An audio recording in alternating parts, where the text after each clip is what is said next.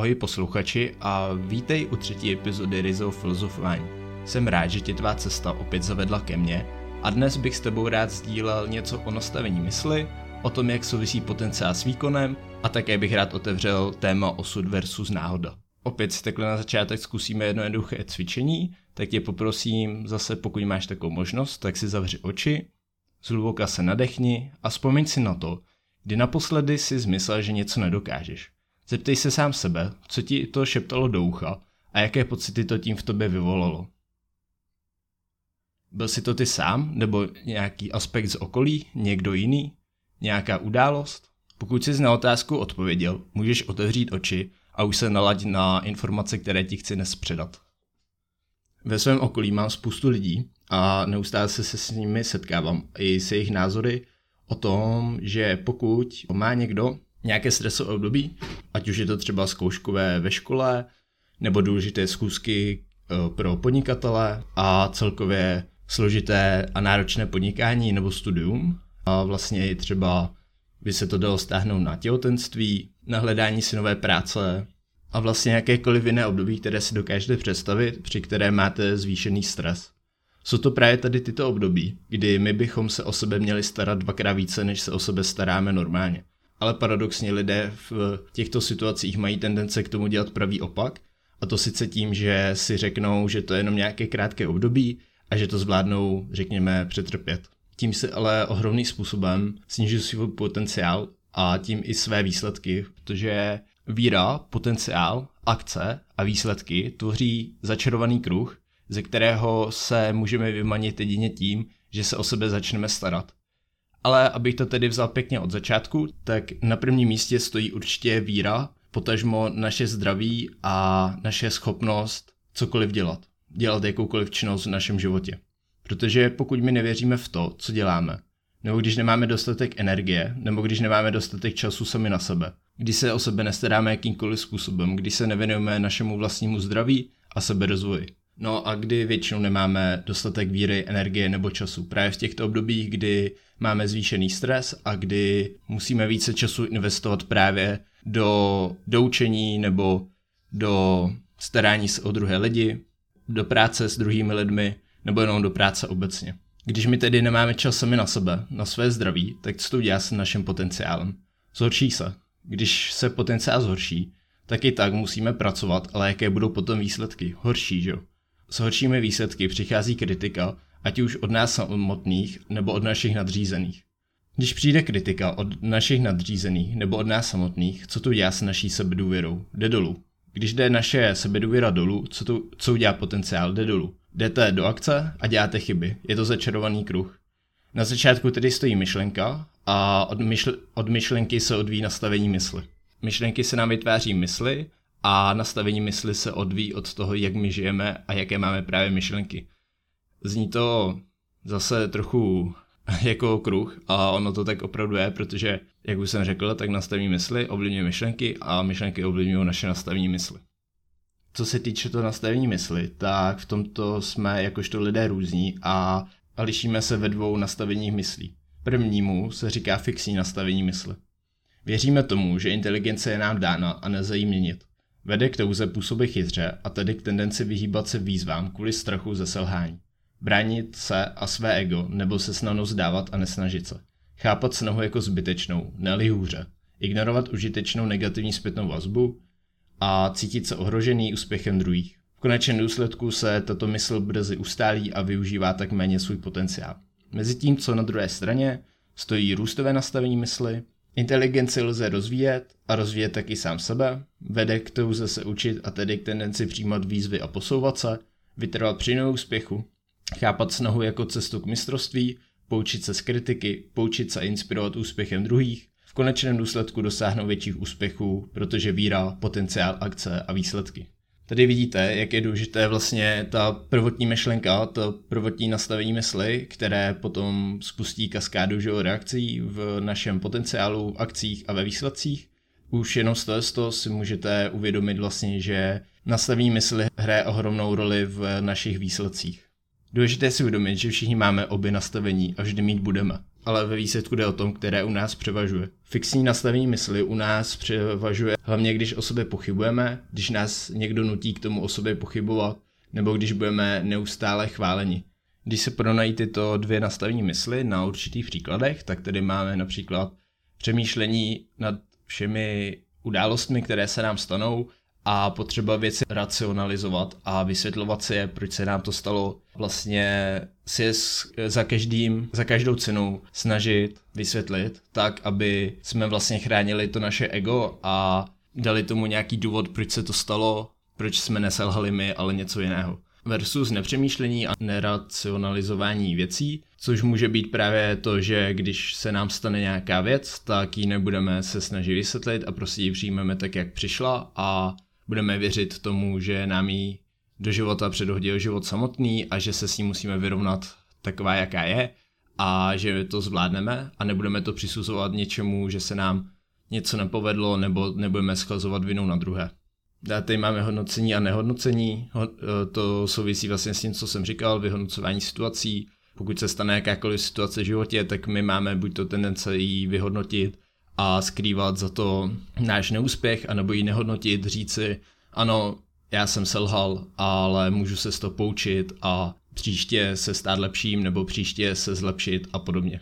Tady máme ego versus důvěra, kdy ego nám nedovoluje spoustu věcí v životě a chrání nás vlastně před tím posunem a pokud je v nás moc silné, tak my se nebudeme moc správně rozvíjet a budeme se udržovat v nějaké stabilitě, která může být sice krátkodobě fajn, ale pokud my se budeme právě udržovat v nějakém, řekněme, výchozím bodu a nikdy se neposuneme dál, tak vlastně nebudeme žít, protože budeme pořád na stejném bodě a nebude v našem životě žádný progres. Na druhé straně stojí důvěra, řekl bych spíše víra v proces, kdy my věříme, že na cestě za naším cílem padáme a stávají se chyby, ale poučujeme se z nich a i tak pokročíme na té cestě dál, z svých chyb se poučíme a posuneme se, stáváme se čím tím lepšími.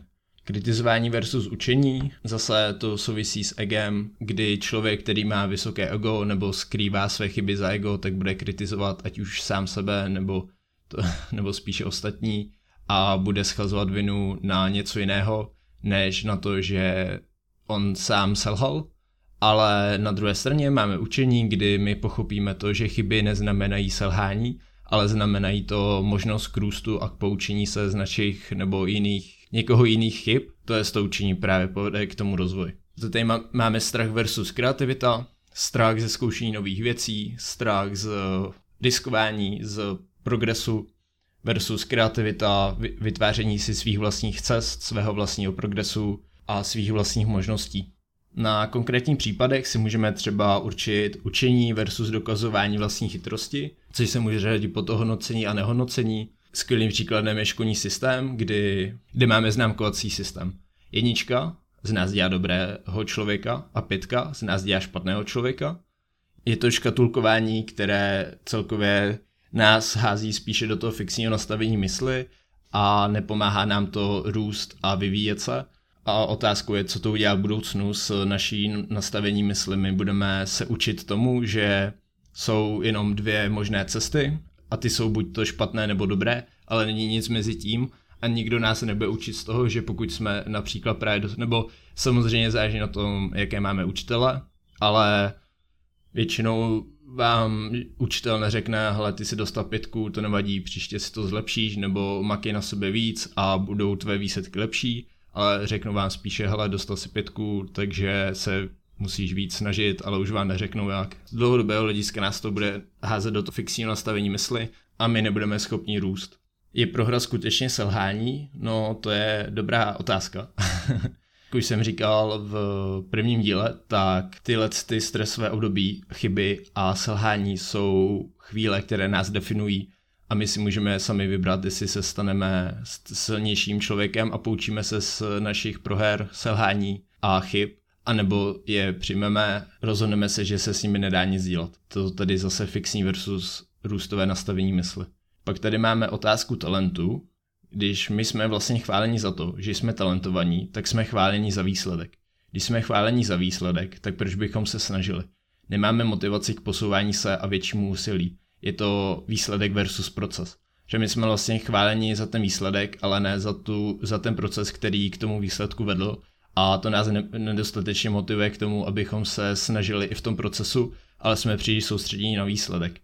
Ale potom, když ten výsledek nás klame, pokud třeba máme sportovce, který se příliš soustředí na výhru, tak on vlastně už porazil sám sebe tím, že se příliš soustředí na to, jestli vyhraje nebo prohraje, ale nesoustředí se na ten proces, na tu přípravu k zápasu nebo k závodu.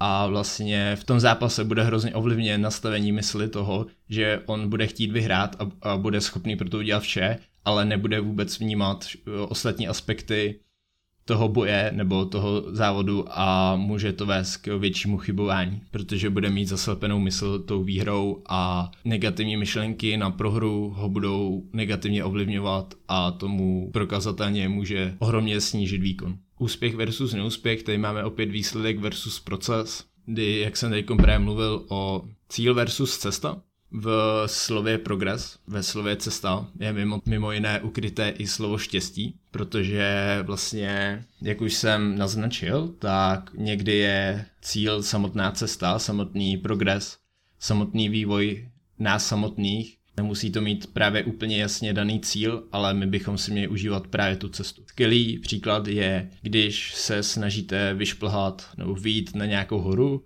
slibujete si o toho krásný výhled. Už při výlezu na tu horu si užíváte krásnou scenérii a pozorujete krásnou přírodu. Když vylezete nahoru, tak vás ten výhled vlastně zklame, protože nebude tak krásný, jak jste čekali. Tam vlastně zjistíte, že výhra není všechno a že je potřeba si užívat celý ten proces k cestě za, za tím vítězstvím a vítězství brát jenom bonus jako k té své snaze.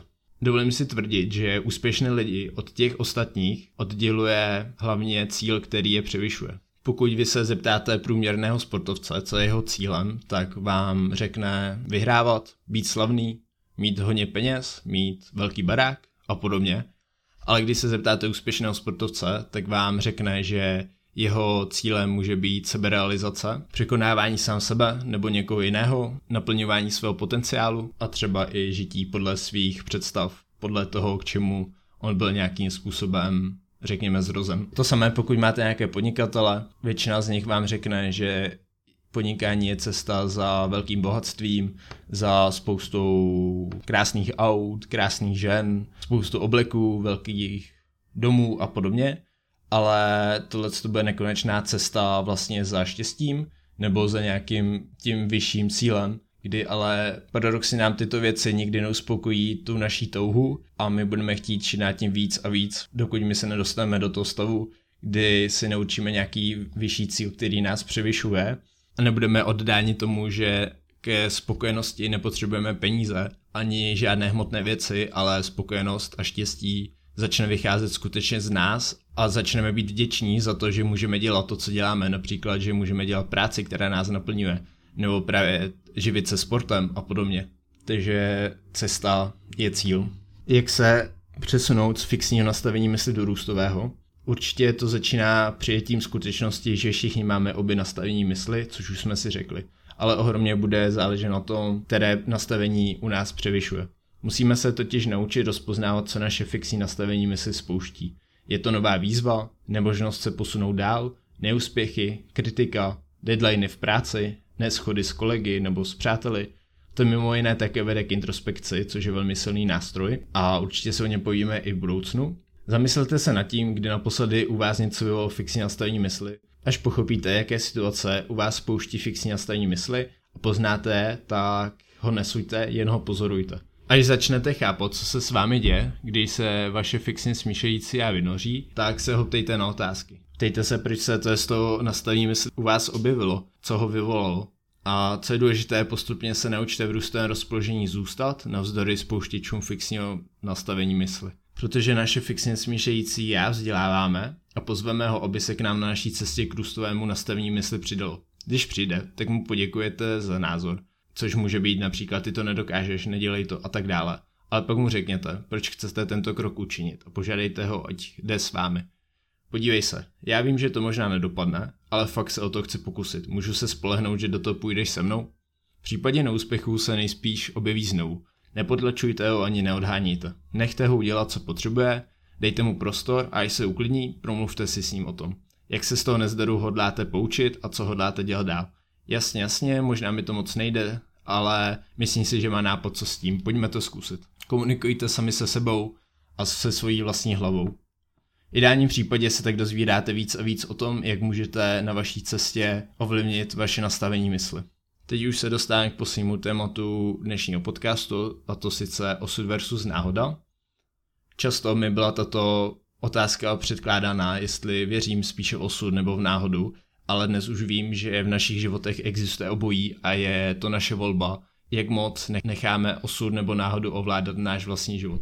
Odpověď na tuto otázku přišla při jedné z mých kontemplačních procházek, kdy jsem se procházel v parku a najednou mi přišla do hlavy z ničeho nic tato odpověď. Můžeme vložit náš život do rukou života samotného a být tak obětí náhody.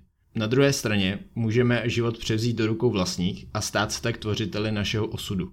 Život je totiž o volbách. Budu žít ve stínu nebo povstanu nad své limity? Nechám o svém zdraví rozhodovat někoho jiného nebo ho uchopím já sám? Budu udržovat toxické vztahy s lidmi nebo je nechám mít? Budu žít náhodou nebo převezmu osud do svých vlastních rukou? Tak jako každý jiný si jsem vědom toho, že náhodné události mohou přijít kdykoliv, ale zároveň vím, že svůj život můžeme záměrně ovlivnit.